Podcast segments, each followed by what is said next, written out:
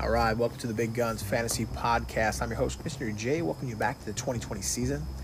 And this morning before I started my day, I thought I would take a moment to, to just give a quick rant on some of the N F L happenings. One in particular is the Tampa Bay Buccaneers. And a lot of people right now are really hyped about Tom Brady, Rob Gronkowski, and now Leonard Fournette. And uh, everybody's basically uh, ordering their tickets for the Super Bowl already. And I caution people to really take a look at this. I know there's some owners even in our league that are really excited about this team, and, and they are salivating with the fact that Tom Brady is just going to take this team to new heights. Uh, but let's keep it in perspective that Tom Brady's forty-plus years old and, you know, very smart quarterback. I can't take anything away from him on that front. But his mechanics have massively deteriorated, in my opinion. And the long ball uh, is not there anymore. Uh, and again, uh, you know, you've seen other quarterbacks that have been with teams for long periods of time kind of just leave and go to another team to try and reinvent themselves, and they basically fizzled out. Um, I'll use Brett Favre for that example. But, you know, now Leonard Fournette signs with the Bucs, and nobody in the N F L wanted Leonard Fournette. Uh, he was lazy. Um, he just wasn't getting the job done. And now he goes on the Bucs, and everybody's going crazy. Well, look, you know what?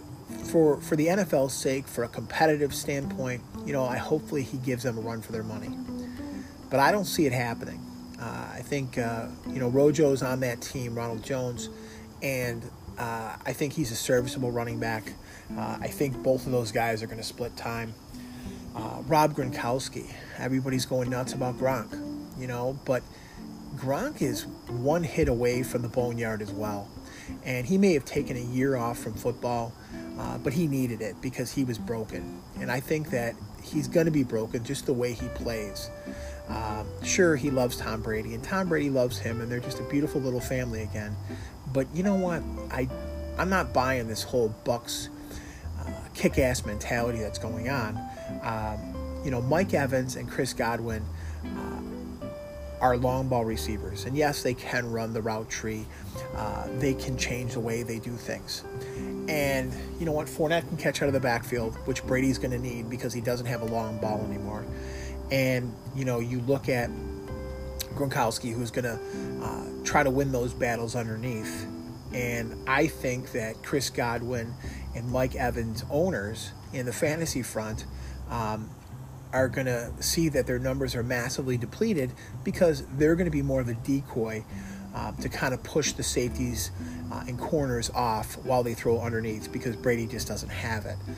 Um, I don't take anything away, uh, you know, from Bruce Arians and, you know, his due diligence of what he's going to do. Uh, but I just think that this team is is the hype train. Uh, I think people are going to get haloed and really think this team's going to do something where I don't. Um, so if I'm wrong, I'm wrong, but I think I'm right. And, uh, you know, Tom Brady can smile all he wants, uh, but he's going to face some stiff competition uh, in the N F C this year, and uh, it's going to be uh, a big problem. So that's my rant. Uh, again, let me know what you think. Um, how the, the Brady, Gronkowski, Evans, Godwin, Fournette, Ronald Jones circus is going to be in the comments. And I'll talk to you soon. Thanks.